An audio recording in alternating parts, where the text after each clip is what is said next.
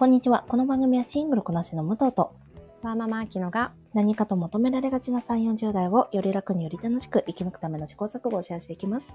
私たちの正解のない話ですが楽しんでいただければ嬉しいです。平日朝6時に配信をしています。本日はセルフコーチングの会議になります。えー2月は、えー大きいテーマとして自分の願望を棚卸ししようというテーマで、えーメッセージをお届けしていきたいと思っております。はい。はい。で第1週目の、えーメッセージは1年後どんな変化があったら嬉しいですか？になります。はい。はい。私、はい。どうぞお願いします。すいません。ね。先月は理想を考えてもらったんだけど、実際に、え1年後、まあ、どこに自分の変化があったら理想につながっていくのかっていう意味でこうちょっと変化に焦点を当てて考えてもらいたいんだけど、はいどうですかね？私ですね、あの、この、この2週間じゃないや、シドニーに行ってる2週間、ほぼ毎日プールで2500メートルぐらい泳いでたんです。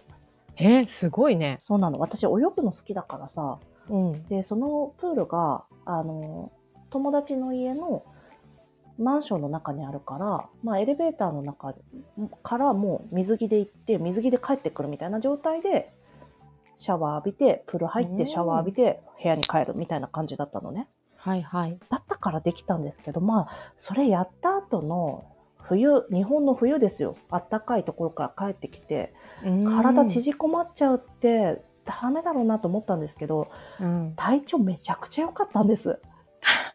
なんか、すごいじゃん。今までにないぐらい調子良かったの。えそれどういう状態？調子いいって。なんだろう、体軽いなーって感じ。別に体重とかは変化ないと思うんだけど、いっぱい食べてたから。だだから、私ね、今まで結構ジム通いも結構してたし、ワークアウトもそれなりにしてたんだけど、で、運動量も1日アベレージ1万2000歩っていうのを目標にしてるから、うんうんそこまで低くはないんだけど、やっぱりこの肩周りの運動をするとこんなに体軽いんだっていうのをうんこのなんだ壮年期は分からなかったけど今中年に差し掛かってきて運動すると調子がいいっていうのを感じる変化があったんです。あーやっぱそうか。そうなのよなんか血巡ってんなって感じがしたの。やっぱ血流ですか。血流良かった。あとあの肩周りすごく水泳は使うので、うん私にとってはやっぱ肩周りがねすごく楽で良かったんですよ気持ちよかったんですねあじゃあそれはさいつも武藤はクロール派なんですか？私は背泳ぎ平泳ぎ派ですあ背泳ぎあのねクロールはね長くできないのよくきつくなっちゃうから背泳ぎ平泳ぎはあと今回のそのプールがなんだっけ上に鏡がついてたので背泳ぎの時フォーム見ながらできたのでそうそうそれもあったんですけどそうか背泳ぎ確かに良さそうだね。そうあと平つり肩回すそうね。そうそう平泳ぎもさ結構肩使うからさうんうんそうそう、背中使うんですけど、だからそれがすごく良かったので、うん。やっぱり変化、私の欲しい変化としては、運動を日常的に、あの、歩く以外の運動をプラスでアドできるといいですね、と思ってるんです。あーそうか。あれこっちで水泳やってるって言ったっけ？こっちではね、やってないのよ。だってさ、うん水着で行って水着で帰ってこれないでしょ？それはできないね。できないでしょ？そりゃ無理な話でしょ、そうだわ。で、あとさ、なんか、水泳行った子たちさ、なんかちっちゃい子たちはさ、妖精さんみたいなさ、帽子かぶってるじゃん、小人かぶってる。かぶってる。そうそうそう。やっぱ中年の女はあれかぶってさ、出てくるわけにいかないでしょ？そうね、あんまりお見かけしないな。あら、この方水泳行かれてきたのかなみたいなご婦人いないでしょいないね。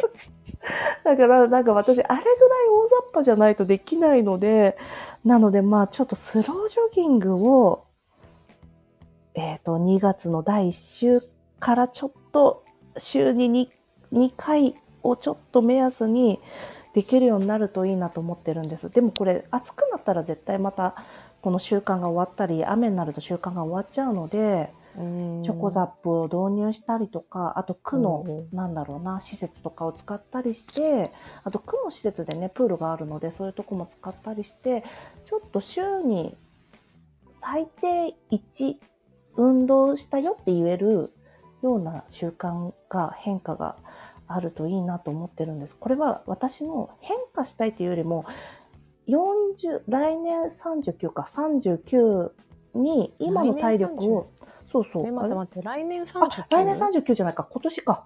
そうそうそう。今年30、あ、じゃあもう私来年39っていうわ、今年から。来年40だから、40ね40の年に、までに現状維持したいっていう後ろ向き変化うん。ああ、うんうん。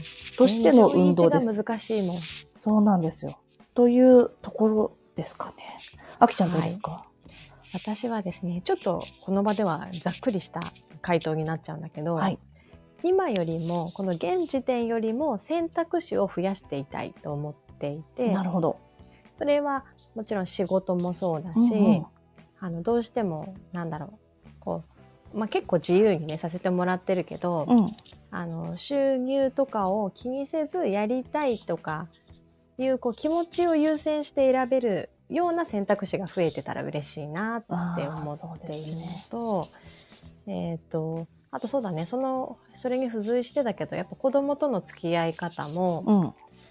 なんだろう、うん、まあ今年ね小学校と保育園も無事決まったから、うん。そういう預けられる施設はあるんだけれども、もうなんかもう今土日は私はワンオペっていうこう決まりきったルーティンになってるけどそこもなんかきっと選択肢あるよなって思っていて、うんうん。そういった部分でこうなんかさそこを増やせる自分でいたいなって思ってますねなる。ほどね。うんそうだよね。土日はオペになっちゃうと、あっちゃんの仕事のさ、土日の仕事っていうのが一つ選択肢として入れられなくなっちゃうもんね。そうなのよ。で、今それをなんか受け入れてはいるけれどうも、ん。まあちょっと違ってもいいんじゃないかなって思うから、うんうんうん。あのそこも視野に入れたいなってところですね。なるほどね。あとね、今、武藤の聞いてて、うん。あのやっぱり私も健康というか、うん。そっちのね、身体的な部分を、あの、こう加工にしないようにするために、やっぱ今私はちょっとちょ腸活が気になっているので、そうだよね。バテンをや飲むって言ってたもんね。そうそう。そこから、あの、やっぱ免疫力ってさ、腸内環境が作るってよく言うじゃない、うんうん。だからそこをちょっと信じて、今年は腸にアプローチしていこうかなと思ってます。えー、ねえ私さ、この話してもいいですかね？あのお願いします。何がダメなんだって話なんですけど。私さ、最近、唾を飲んだ時に、うん。そのさ、気管に入っちゃうのよ。唾を、同誤嚥しちゃうの話、うん。この話し同じような話、うん。ちまさに違う同年代の友達としたわと思って。ね、これさ、でも、でもさ、気管にご入っちゃうことってさ、私内臓鍛えらんないからどうすればいいのって思ってるの。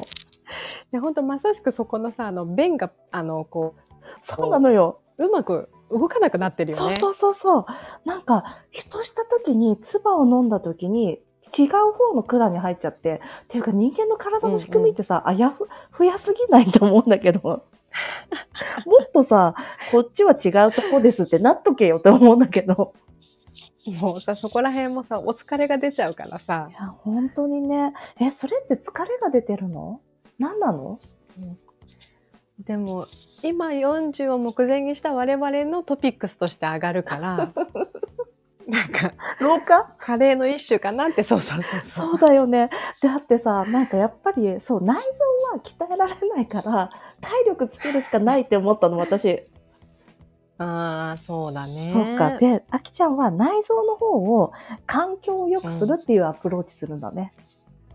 そうそうそええそっか。私もそっち、あの、無駄なものをすごく食べてるなっていうのをす感じるんですよ、私は。う。でもそこにさ、うん武藤の、なんだ、豊かさが詰まってるわけじゃない？そうそう、楽しみがさ、あるんだよ。うん。うん。うん。えあるよー難しいな難しいよね。なんかさ、誰だっけ？郷ひろみだったかな？ごめんね、こんな聞きかじった話して悪いんですけど、うん、郷ひろみが、なんか、老、老けない不潔は、秘訣は何ですか？間違えちゃった。老けない不潔。その言い間違いはひどいよひね。どかったですね。老けない秘訣何ですかって聞かれた時に、確か、なんか、運動して、よく寝て、よく食べて、無駄なものは食べないって言ってたの。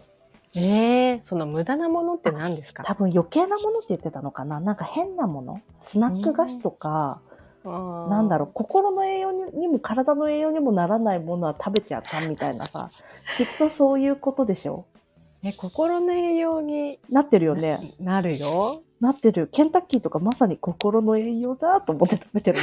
好きだよね。うん本当だよね。だからさ、じゃあその変化をはい。今月は見ていくわけですね。この変化のためにどうす、どうやっていくかっていうのを見ていくわけですね。はい。はい。わかりました。じゃあ、あきちゃんのこの内容は、えー、あきちゃんの公式 LINE と Instagram に上がってますので、よかったら皆さんもどういう変化したいかなって考えられてみてください。あの、本当にね、40になる方は、本当に誤嚥に注意ですから。そその後のさ、うんこう正常に戻るまでもさずっと「うんうんうんうん」が長くなるじゃん。そうなの。映画館が困るんですよ。ああ確かにね。困るよね。だから、うんあの、皆さんもちょっとした体の変化。あと、今から、まだもしこれを聞かれてる方がね、25、6歳とかだったら、40ってそんなことあんだ、知らなかったって思ってほしい。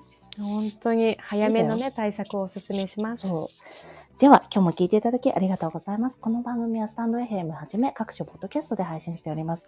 ハッシュタグ、正解のない話でつぶやいていただきましたら、私たちがいいね、コメントしに参ります。皆さんのフォローやご意見いただけますと大変励みになりますのでお待ちしております。ではまた次回失礼いたし。ます。